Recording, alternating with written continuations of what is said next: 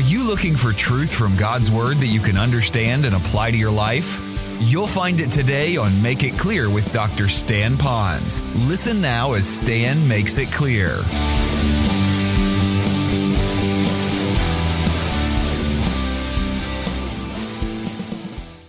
Okay, bye.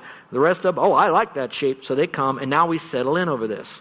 Now, that pastor leaves, and here's the great caution to you is by subconsciously only allowing Scott to shepherd you with my shape instead of his shape. If you got that, say, uh huh. All right. That wasn't loud enough. Did you get that? All right. Don't, don't think that he now has to be a carbon copy of me. In fact, some of you are smiling right now, and you know what you're saying? I know it. I can read your mind. Pastors go to that course to learn how to do that while they're preaching. Here's what you're thinking. And I'm so glad he's not like Pastor Stan, you know. I know what you're thinking. Okay. So I want you to know, let Pastor Scott lead you, watch this, with the sovereign shape that God made him, that you prayed for him to come here. He prayed to be here. He is God's man for you, and you just might miss something great. So give him that time. Last about the people to love on. There are people here that really need you. There's a lady who's been coming to our church as frequently as she can. She works in the morning on the other side of the island. She jumps in her car. She gets here after maybe the singing halfway through my message, but she rarely ever misses. She and her husband gave themselves to this island to people who were sick in the medical field and just tried to make life better for them. Her husband dies just about like that. She's left with now an adult child living with her who's mentally challenged, who is blind in one eye, who came to me last night up here afterwards, and together Carol and I allowed her to just pour her tears on our on our shoulders and said that her daughter now is going blind. It is blind in the other eye and has surgery tomorrow to try to give any bit of sight to this child. Who do you leave this adult child with? mentally challenged, blind, and still have to provide. And she's right here. How can you go somewhere else to go do something when you got someone right here that really needs you? She never said, Stan, make that announcement. Tell people to help me. She just says, oh, oh. And we prayed. I could sleep last night knowing that God will take care of her. And I pretty well slept knowing that you'll be there for her. And it's not a one time bring her a dish of food. It's going to take the rest of their lives. They're going to need constant help in some measure. Not total codependence, all that stuff, but they need something. I'm thinking about a man who came by this week. He's a lion in our church, been here longer than I have, 40 years in this church. Was on the deacon board when I came, took over the books in our church here. Wife is a sweet lady for the early eight years I was here, she'd always remind me, every time I saw her, she'd look at me and say, You're here because of me. Remember that. You're here because of me. I prayed for you, and I told people that you should be here. There were a couple of days I thought, Lady, who are you praying to? But anyway. But now I have to tell you, she has full blown dementia. She doesn't know her husband hardly at all, ever. Doesn't know me. She'll look at a magazine, but she doesn't even know she's looking at a magazine. This man says, I will not put my wife in extended care. I will take care of this lady. He needs you. We got a boatload of caregivers in this church that are taking care of parents that are now health is so deteriorated. They need as much help as those people sometimes do. So why am I telling you that? If you really love one another, yeah, we would want to have the biggest church in the island of the country and be all over the magazines, but in reality, I would rather help a, a widowed mother take care of a blind adult daughter. Or a man who just faithfully loved on one another and now 24 hours a day has to take care of his wife. And they still come to church. They still come here. Little masked. You wouldn't know it if you talked to them. I could go on with more. But God has left you people to love on. Let's go to number four. And that is, God has given you a provision. This won't take very long in this one, but it's a very important one that God has provided for you. And I put to supply your needs. Philippians 4:19 talks about that. My God shall supply all your needs in Christ Jesus. And that's really said near a section where it talks about I learned how to have a lot, learn how to not have a lot, whatever it is, whatever I need to do. God supplied that need. And here's what I'd like to tell you. In our absence, when Carol and I leave, here's what you're left with. You are left with a church that is completely debt free. That is very unusual to have a building on the Pali Highway with this land in a high dollar area. The homes around here are a million, two million, I don't know, whatever. And this church is debt free. You don't have to have us come up every, we can't make the payment to the bank and they're wanting to renegotiate and all, and all that distraction about dealing with indebtedness. We don't have that here. I inherited the church debt free. I didn't make this church debt free. I inherited. My job was to keep it debt free and still do ministry. The second, though, was not only is it debt free, but literally there's about a half a million dollars in the bank. When I leave, I didn't exhaust what money was there. When we leave, there's still that there. Now you might say, "Whoa, what do we do with all that money?" That money is designated to do ministry, take care of needs for growth things, etc. But that's there so something can happen. You have that now to pray over, to decide how to best use it to go on with God's plan and purpose in, in this ministry's life. But not only is it debt free and that there's uh, money still there, what has God provided you with? Pretty good furnishings. Now, I know I'm going a little long today, but that's okay. You can't fire me. but let me ask you this Aren't you glad you're not on an old wooden pew? Aren't you glad? And if you really want to be glad, aren't you glad you don't live in the days of the Puritans when all they had was a bench and those guys did preach for three hours? And they, the people didn't come to church in shorts either. They were all decked out in heavy duty clothes. So again, you have furnishings. We've got technology going on here. Camera over here, up on the third floor. This place is loaded with tremendous furnishings that the Lord has provided for you. Do they need to be maintained? Yep. Do we need to keep on improving? Yep. Always do. But you've got enough to do ministry here very successfully. In addition to that, you have, I like this, you've got guest rooms. How many churches do you know have their building paid for, your own sense of place, as we say here in Hawaii, that also has guest rooms that almost anybody can, who needs them can use them within our framework of missionaries, Christian leaders? We've had some of the biggest Christian leaders stay in our guest rooms. Would you like to know who they were? Scott and Fiona. They stayed there. I think you even slept in the same bed with a guy by the name of Dr. Norm Geisler. He also was here. So we could go on and on. So we have also those facilities. So God has provided that for you, giving you spiritual leadership. But he also has given you a legacy of sound doctrine.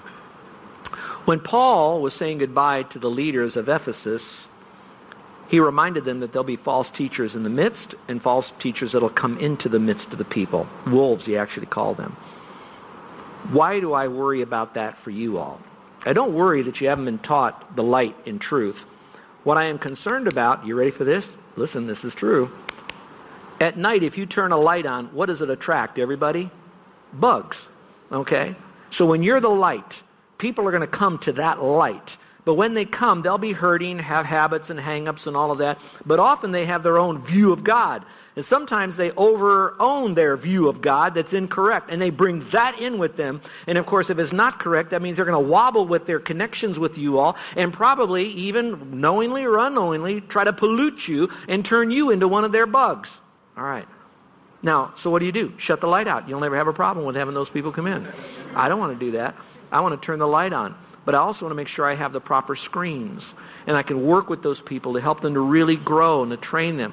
We did that when we came. We taught the leaders of this church a doctrine course so that they would be sound in doctrine. You've got people right in this church that's embedded knowing that it could come in. We want to make sure that people are taught sound doctrine and that we're protected with sound doctrine. So you're being left with a provision of sound doctrine. You're left with a healthy mission family. None of our missionaries are suffering. A bunch of them are getting ready to retire but they're not suffering. We've added missionaries. It's healthy mission vision here. Here's one that I like.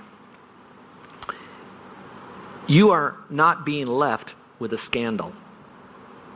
Have you ever been a part of a church when the pastor was not there on Sunday and you expected him and the leader of the board came up and read a letter and indicated their pastor was gone because of fill in the blank?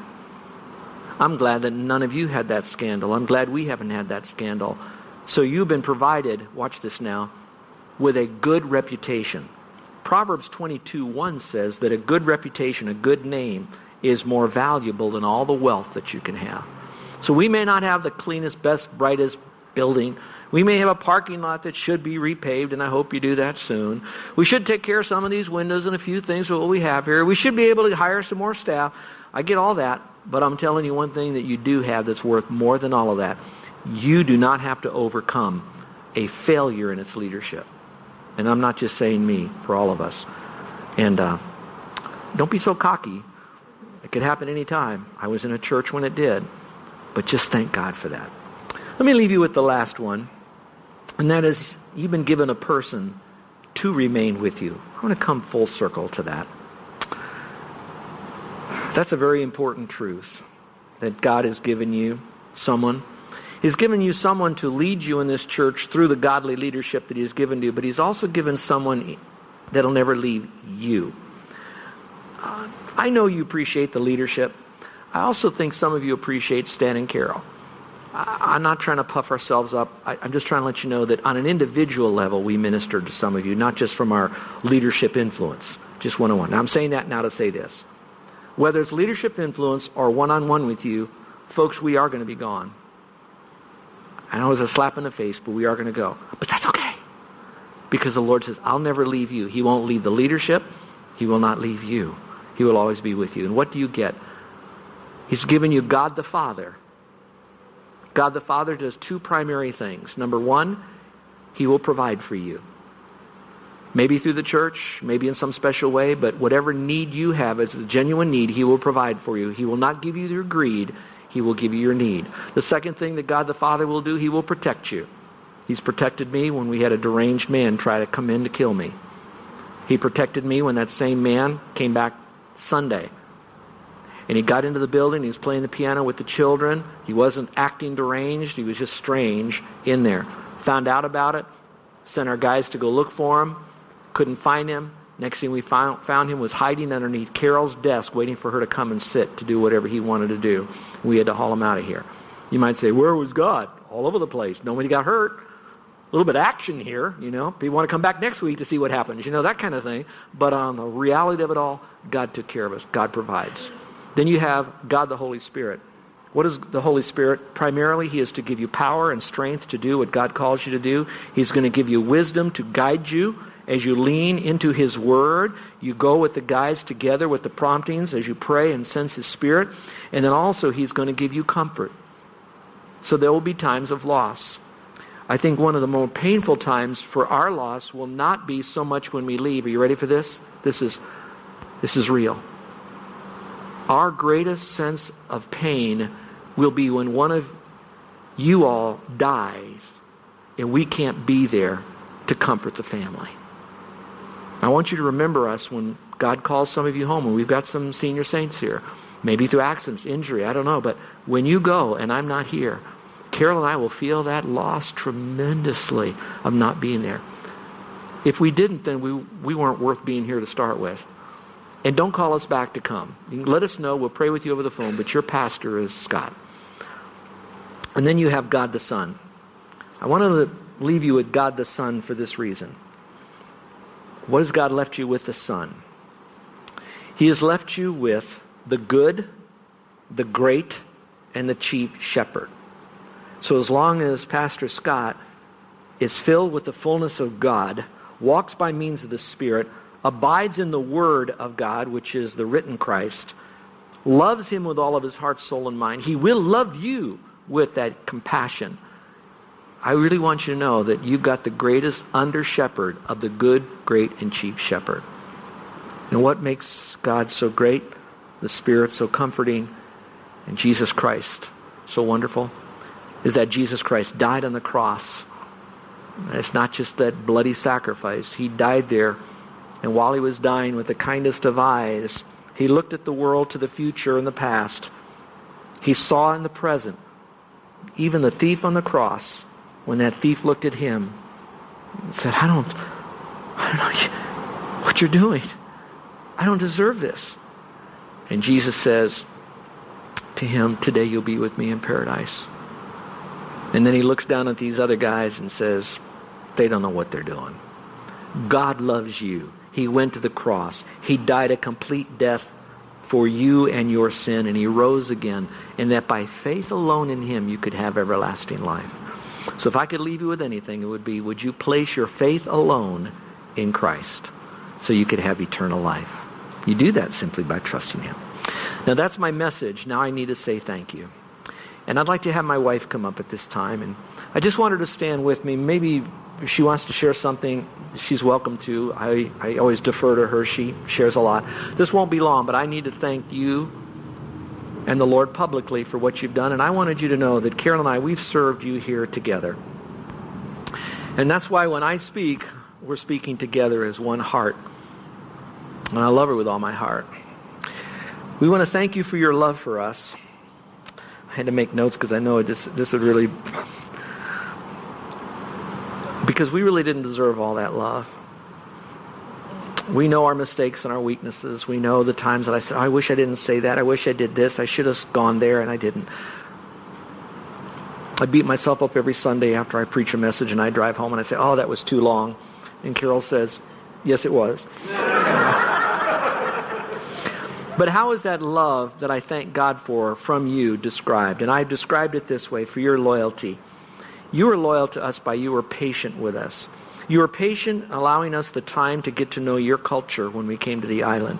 You were patient with us when we wanted to do some wild and crazy things, but you never gave up on us.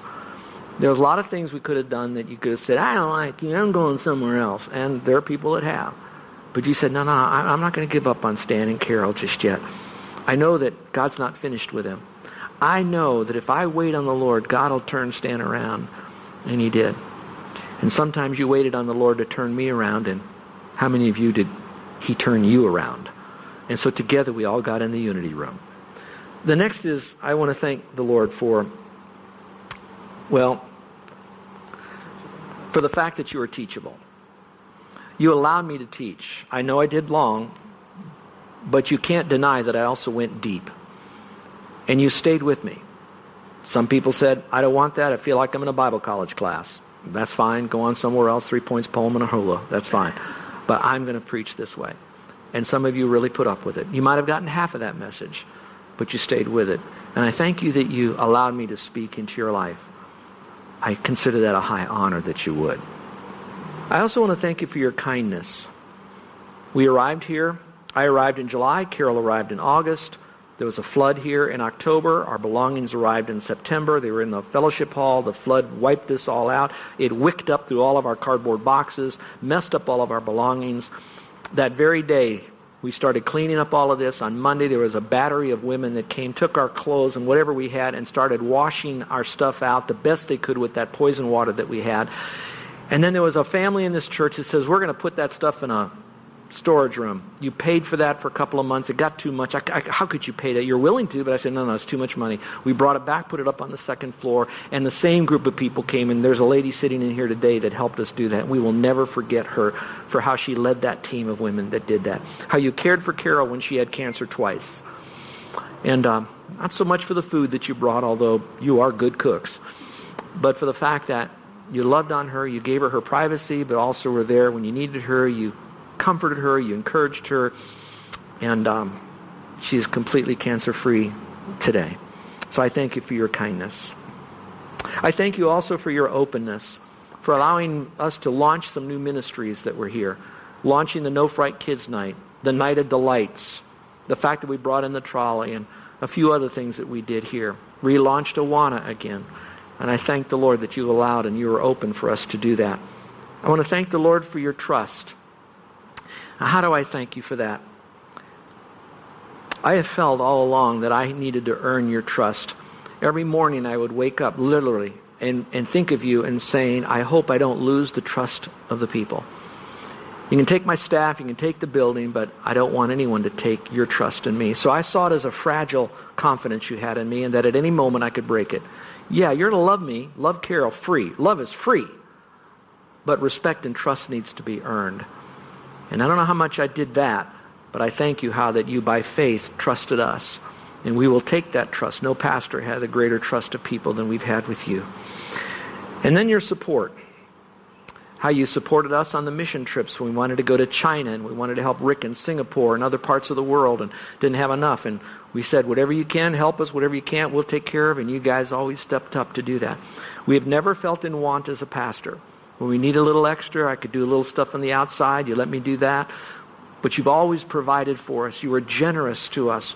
We never felt like living on the island that we lived in poverty or shame. I want to thank you for that. I want to thank you that you supported Make It Clear Ministries. Now, the church didn't do it corporately, so those of you, I want you to know that. Not as a negative, but the people did. And so that's why we could be on the radio for so many years. I thank the Lord for Paul and others that helped us transition to that radio program. And then the devotional booklet. So thank you for your support to be able to do that. I want to thank you for accepting us, warts and all. You know, I'm not a great speaker. And I struggle sometimes with self esteem and all of that. I don't play well. I don't mean I get angry, I just don't play well. You know, so I don't play well. Carol plays real good. I just don't play well. And you've allowed me to do that. The last thing I'd like to say is I want to thank you for releasing us to go do what we're doing. I struggled for a while about this transition out because I was afraid that you guys would just go nuts. And you didn't. Yeah, you, you, you handle it biblically. Was a loss, a sense, but there was also a sense of excitement for Scott.